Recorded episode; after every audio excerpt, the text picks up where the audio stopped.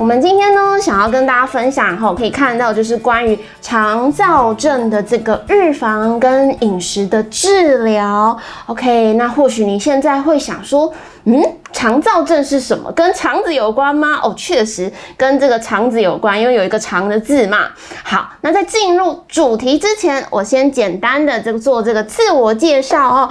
我呢，呃，目前呢，主要是呃接案兼职的营养师，那有在癌症关怀基金会，还有一些各级单位，那有时候啊会写一些文章啊，拍摄一些影片。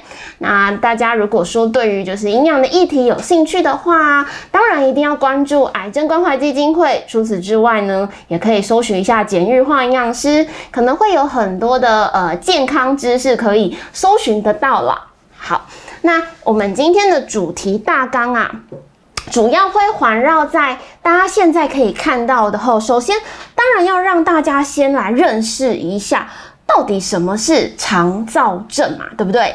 然后呢，我竟然认识了肠燥症，那我要怎么去判断我自己、我身边的朋友还是我的家人，他所陈述的一个状况有没有任何的迹象是属于呃肠燥症这个问题？哦，我们要来了解如何判定。好，那当然，这个判定，呃，营养师必须说了，我们还是要交由医师。只是说，当我们有了解一个概念的时候，我们的敏感度会比较提高。所以呢，我们当然要来知道一下，哎，普遍可能，呃，听到肠燥症到底有哪些症状？OK，那最后呢，一定是大家最在意的，我饮食法可以怎么去执行，注意改善这个肠燥症的这个问题哈。那最后也要跟大家分享一下有关于生活习惯的配合哦。因此，今天的直播主要会有这五大部分要跟大家分享哦。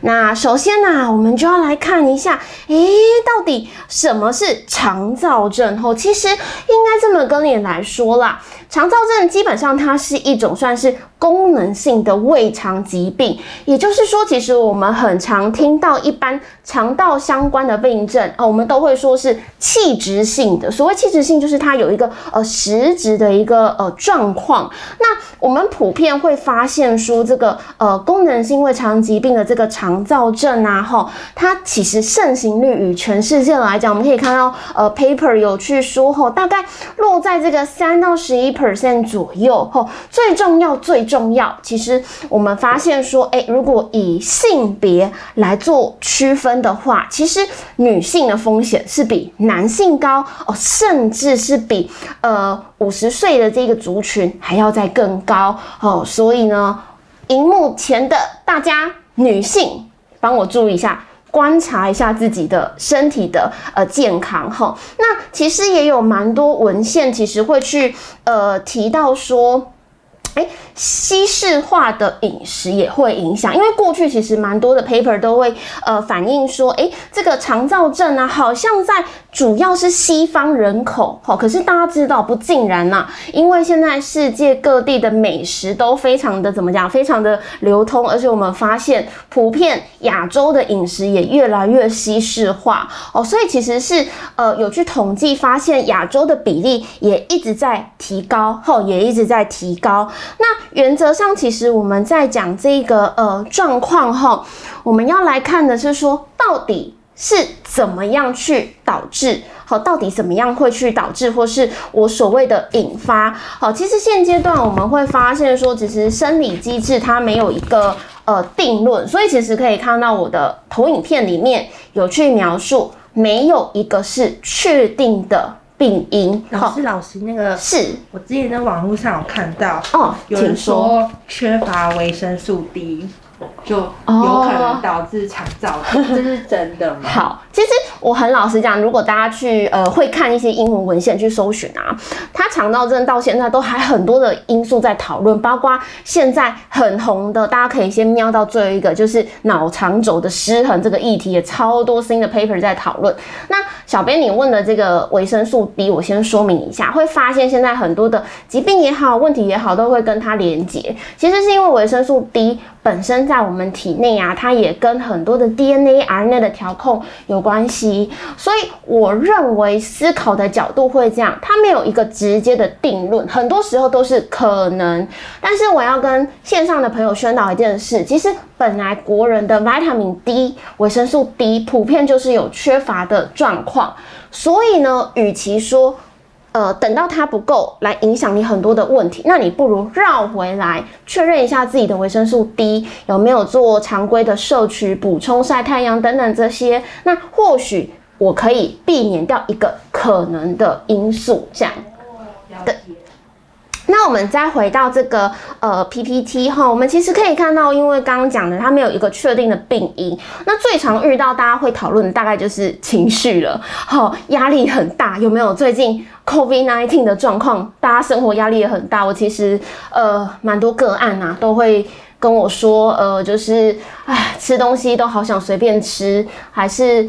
在家里可能收入也比较不稳定，等等，有没有压力、忧郁？这个都有可能哈。甚至我们发现的是什么？哎，肠道蠕动的一个异常哈，甚至是我们体内的自律神经哈。自律神经其实应该这样跟大家做解释。其实我们在讲自律神经，它是分为交感跟副交感。好，那如果我们交感神经怎么样活络的时候，事实上是会去抑制我们肠道的蠕动哦。那它可能会有呃便秘，好，会比较偏硬。好，那如果我的副交感神经比较活化的情况下，诶，其实太过活化也有可能会腹泻。好，所以这个就会变成说是属于交感神经不平衡所去导致的，好，所去导致的。那因此这些。因素这么多，好这么多，当然我没有办法自己就去知道，哎，我是哪一个原因，好，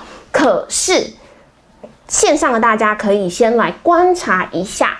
自己有没有这些症状？好，当然我也不想要造成恐慌。哎，不是说，呃，我今天便秘了，我今天肚子不舒服了啊，我有肠燥症。哎，不是这样的。我们等一下会来跟大家说一下我们呃临床上的怎么去界定这件事了。哈，那这边的症状是想要跟各位线上的朋友分享。哈，如果我们有腹泻、便秘、腹部不适、好肠胃道的不舒服，或是蠕动性的感。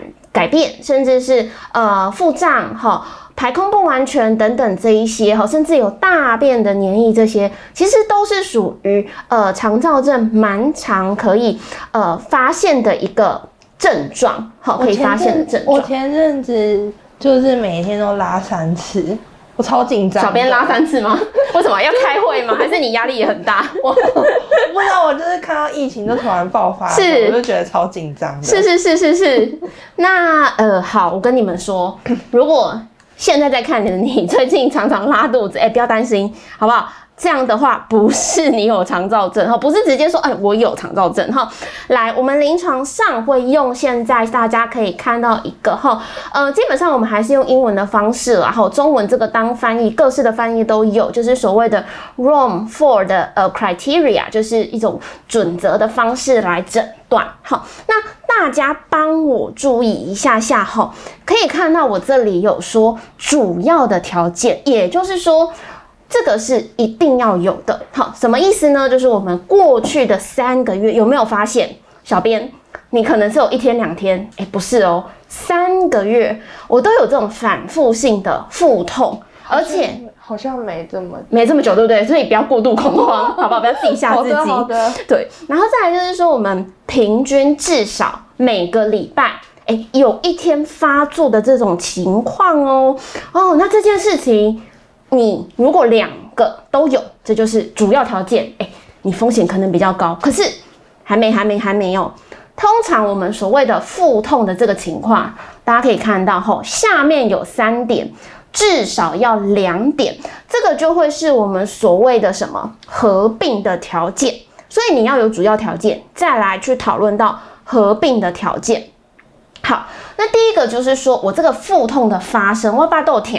肚子好痛哦，我其实可能跟排便的行为有关系，吼，有去一个交互影响。那这个影响是怎么样？哎，我次数的改变，比如说，哎，我可能原本都很固定哈，呃，一天一次，好，可是我突然变成很多次，或者是我本来一天一次，现在三天才可以上一次，OK，这就是所谓次数的改变，好，这就是所谓次数的改变。好，那形态的改变这边，我们等一下后面也会有哦。但我先简单说明一下，哎，原本我可能是软硬适中，可是现在呢，哦，硬到好痛，甚至上完厕所还会有出血的状况，哎，这个就是形态不同，哦，还是说我现在变成水泄的一个状况，哎，那这个都是叫做合并症状里面我们要去确认的，所以在这边我也要强调一件事情哦。很多的时候，很多人会以为拉肚子，哎，应该是说肠燥症只会拉肚子。哦，我很常遇到民众会这样说，哎，我拉肚子啊，什么什么。其实你会发现，我刚刚讲的是有腹泻，也有便秘，好，有腹泻也有便秘，好，但是还没有结束，因为刚刚讲的都有一点点要去观察，要去确认的。所以其实我们会再根据刚刚的这个呃 Room for 的 criteria 这个准则，再去合并一个叫做布里斯托大便形式的量表。好，在讲这篇之前，想要请我来问问小编好了，还有问问大家哈，因为我你们如果不害羞，也可以帮我打打在那个留言处然后大家留言，对对，欢迎大家留言。你平常的大便哈，你今天早上的大便，哎是。一二三四五六七，哪一种？好不好？是哪一种？好，那我想问问看小编，好，因为只有你可以跟我互动。一到七型，你觉得哪一个是健康形态的便便啊？我觉得应该是。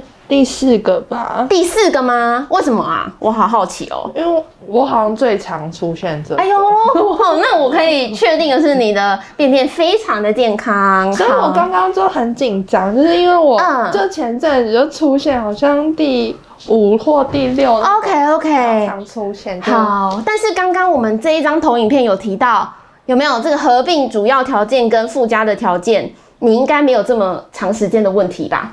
是还好，所以所以还是就是就是看完这些就是特征之后，还是要去看医生。也可以，如果你发现说你还是有疑虑，或是真的觉得不太对。其实这个还是要交由就是医师来下诊断哦。对，好，所以呢，小编觉得是四号是比较健康的形态，然后确实，呃，我们最希望大家的一个便便出来的形状，后确实是四号。好，可是呢，因为我们现在还是聚焦在呃肠燥症的部分嘛，所以其实我们在呃 paper 里面啊都有去做一个合并的一个分类，和我们叫做 subtype，就是在往下细分哦。大家帮我确。认一下，就是可以看到，我们看中文哦，它配合刚刚的罗马式的这个呃准则，再加上这个大变量表，我们可以把它分成便秘型的、腹泻型的、混合型的跟什么未分类的。好，那大家慢慢帮我听一下，我们在这个 subtype 的这个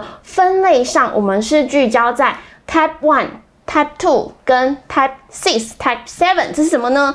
第一型、第二型、第六、第七，你先帮我聚焦在这四个形态的便便。OK，这四个形态哦。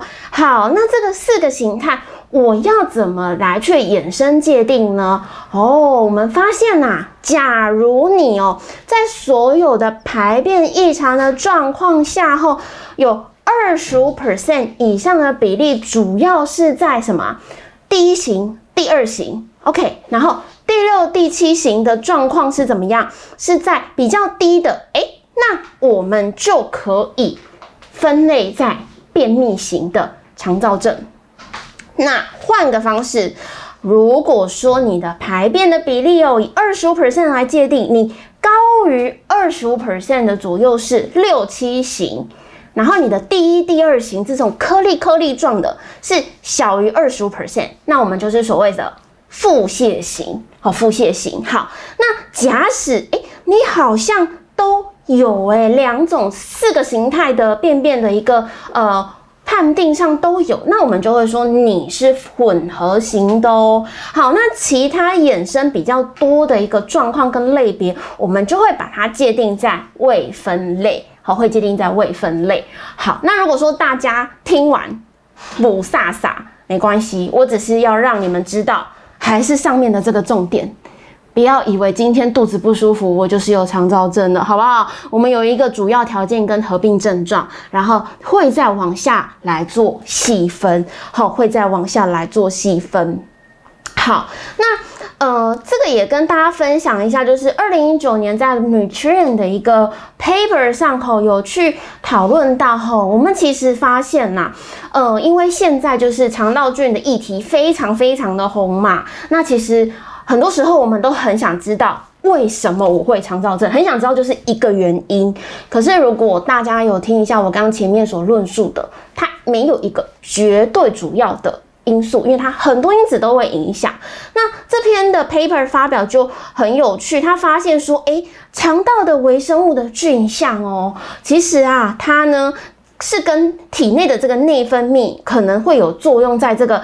肠燥症，所谓 IBS 有一些状况，后怎么样的状况？我们发现，诶，我们如果吃食物进来，那我是吃对的食物的时候，它可能可以作为一个好的益生值，也就是这些肠子里面的菌的一个食物，可以这样思考，吼。可是换个方向想，其实这些东西也会被菌做发酵，那我们就会产生所谓的副产物，就是这边写的，呃，byproduct 这些副产物，吼。那我们不会去仔细的知去。讨论关于副产物有哪些？可是研究就发现说，哎，这些副产物啊，它是可以透过什么？它可以透过去影响到这个我们的干细胞里面的一个数量啊，后那也有可能去影响到我们的。肠道内的内分泌的一个呃调整，好的一个改变，那就发现说，也可能会影响到肠蠕动啊，呃内分泌啊，甚至说我们的一个呃敏感度等等，肠道内分泌的敏感度，那就有可能在 IBS 的患者里面发现这样的一个状况。好，所以呢，这是刚好有一个算还不错的一个研究来跟大家做一个分享。好，那原则上。我其实还是会想要宣导绕回来源头，其实我们还是要去确认自己的一个状况是哪一种形式。假如我是属于腹泻为主的，好，这些呃原则这个是很重要的，我们要避免掉这种就是比较刺激性的，哈。然后呢，如果我是属于便秘型的，我可能可以去善用一些膳食纤维的一个特性，哈，这是非常非常重要的一个内容哦。老师，老师，那个是最近 COVID nineteen 的症状也有一个是腹泻，哦，这两个处理方式可以一是一样的吗？我先讲一下，因为其实临床上的腹泻很多原因都有可能，有没有？你们现在大家都居家料理，好，你煮的东西。啊卫生安全没有做好，有可能会拉肚子，有没有？妈妈，我今天怎么便便水水的？哎，是不是海鲜不新鲜？哈，有可能哦，我有可能很紧张拉肚子，我有可能吃药拉肚子，我有可能化疗拉肚子。哈，基本上其实腹泻这件事情，我们要先去确认原因是什么。好，那如果以一个大方向，哎，没错，就是也是刚好要送给大家的礼物啊，让你们瞄一眼哈。可是还是要帮我留言哦。好，我们要厘清原因。好，如果说我我很严重的话，我可能就是先进食，同时因为我有的时候腹泻是很严重、高频率的、大量的液体的排出，我可能要补水，确定电解质。好，那再来就是秘密了，就是送给粉丝的一些饮食的呃策略。踊跃留言，没错，留言才能拿得到，我不可以让大家就直接知道了，好不好？好的，好的，好，那绕回来。我们要来介绍一个饮食法，或许大家上网搜寻，呃，会有一些翻译，我觉得比较特别，或者说什么低鸣，鸣是口部一个鸟的低鸣饮食法，哈，那没有关系，我们在临床会讲一个 FODMAP diet，好，那这件事情哈，我们简单来跟大家解释，其实它就是要让我们在肠道里面的这些呃黏膜啊、细胞啊发炎损伤的。反应降低，降低这些压力，所以我们普遍会认为，哈，过去比较难消化性的这些呃碳水化合物，哈，大家可能可以先去做避免。好，举例来说，有研究指出，诶，呃，我们可能可以先避免掉小麦、大麦、黑麦这些及以及它的制品，好，甚至一些甜味剂啊、乳制品的这个类别都可以先去注意。好，那我如果是根据这个英文单字来跟大家。呃，做分类的话，其实很单纯，它就是因应这些碳水化合物会发酵的一个选择，我们来避免。那我如果去细分，有寡糖啊、酸糖、双糖啊、单糖啊、多盐醇。好，那大家可以看一下我这张 PPT，我有来做几个举例后，比较像寡糖的，我们蛮常听到一些像。菊糖啊，好，或是一些呃麦类啊，这些会有。好，那如果双糖可能就比较不不会太陌生，像我们的牛奶、优格、冰淇淋这一类。好，那单糖就是更更细小、更细小的，像我们最单纯的水果里面的这种果糖。好，那刚刚有提到的甜味剂，好，我们讲的 xylitol 这种，它就是属于多元醇。好，那简单来讲，我觉得大家可以帮我看到我整理的这张后，也是呃二零二一的一个 paper，我觉得。这个图非常的清晰明了，后或许会让大家比较好去了解为什么这些摄取要降低。好，主要是因为 FODMAP 的这种食物，我们发现我们吃进来以后呢，哎，有机会呀，会让小肠的怎么样渗透压受到影响，哎，水含量拉高后，甚至在大肠里面会有一些产气。肠腔扩张后的状况，而去引发会有腹痛啊、腹胀啊，吼，甚至产气蠕动的一个改变。因此，就是有部呃部分的一个状况，我们都会认为说，那我如果是不是可以去避免掉这样的一个呃饮食，或是小心一点，那或许 IBS 的症状就不会这么的明显。好，但是营养师这边要强调一件事情，因为。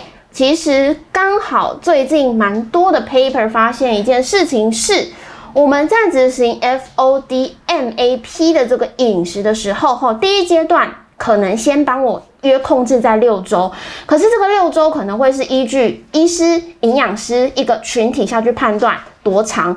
再来可以试试看这些食物，主要为什么？因为近年来，就是因为我说了 IBS 的原因非常的错综复杂，也是有文献是提出，我长时间执行这样的一个饮食法，诶，我肠道菌相可能会乱掉哦，甚至我可能引发其他纤维摄取不足啊，甚至来大家可以帮我看到投影片上面的，诶。